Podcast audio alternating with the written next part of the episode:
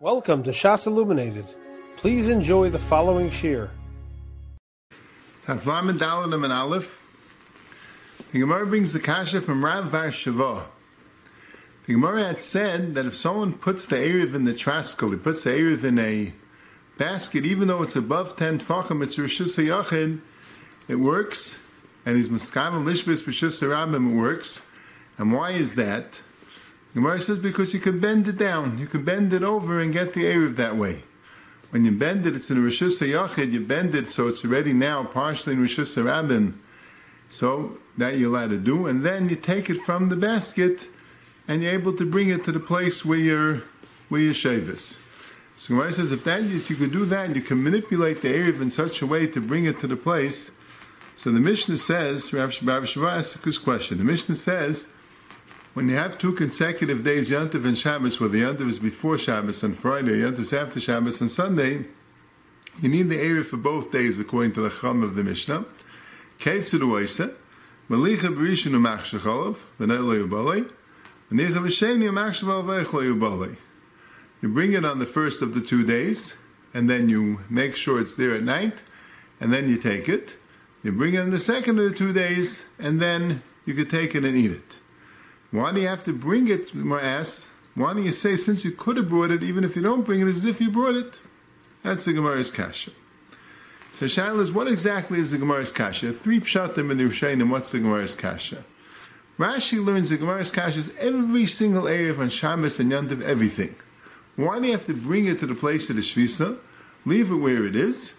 Rishonim say you can't just leave it in Rosh Hashanah, but bring it into Rosh Hashanah. Shortly, right close to your house, and now you're able to bring it Ben Hashmashas to the place where it is. Rashi doesn't say clearly Ben Hashmashas. You could bring it to the place where it is. So why do we ask for this Mishnah, which asks from every Erev? It doesn't say anywhere so clearly, like in this Mishnah, you have to actually bring the Erev to the place of the Shvisa. It doesn't say that clearly. This Mishnah is the only Mishnah where it says clearly that you have to bring the Erev to the place of the Shvisa. That's what we're asking from this Mishnah. Now the Rishonim are bothered. What do you mean you could bring it? If it's in Rosh Hashanah, you can't bring it. It's Dal Namas Rosh Hashanah. So Rishonim say Rashi had said earlier, you can bring a pachas pachas midal namas. Pachas pachas midal namas is also good enough to bring it. That's Rashi's chat. And what's the Gemara's teretz? So Rishonim are bothered. But yantav achas Shabbos also you can bring it. What's the difference if it's Ben Hashmashas of Shabbos. So Yantav Acha Shabbos, right? It's Ben Hashmashas, right? You could bring a Pachas, Pachas Medal and Amis, according to Rebbe, that's not Geyser on Shvus Ben Hashmashas. So the Achreinim learn, and really a Mechavan to Rabbeinu Peretz, already says this. It's a Pri Megadim in Simon Shimon Beis, it's a Taisa Shabbos in Simon Shin that Rashi is mechalik between Ben Hashmashas before Shabbos and after Shabbos. Magen Avram really asked that for a Shiloh, in Simon Shimon Beis. Now that we say that that we say a shvus is mutter ben hashmashis, is it only erev Shabbos? That we don't know yet that it's Shabbos, it's ben hashmashis, so mele shvus is still mutter. How about Mitzvah Shabbos? Fakir, it's already Shabbos. Could you rely on Ben Hashmashis to say that Shabbos is over Lagabe Shvus? Not as Bashit. So Rashi holds that Achilik. So therefore, when you make the Erev Erev Shabbos, so then you could do a Shvus Ben Hashmashis. But if Yontiv is calling Acha Shabbos is Mitzvah Shabbos, then you can't do a Shus Ben Hashmashis. That's how. That's how they learn up Rashi. The problem is like if Bikivega asks us, Bikivega learns Taisus Kasha. So then, why can't you do it on Shabbos though? On Shabbos, why do you have to bring the on Yontif, I understand why you have to bring it, but on Shabbos, why do you have to bring it? Elamai, you guys are every Shabbos because of Yontif Acha Shabbos. So that every shvus, every time you have a shvus, that uh, that they weren't guys on shvus ben shmashes, so you should say the same thing. That, but on Yontif Acha Shabbos, you're not going to be able to do the shvus because they were guys on shvus when it's Mitzvah Shabbos. So Meli, you shouldn't be able to bring it anymore. Very, very schwer.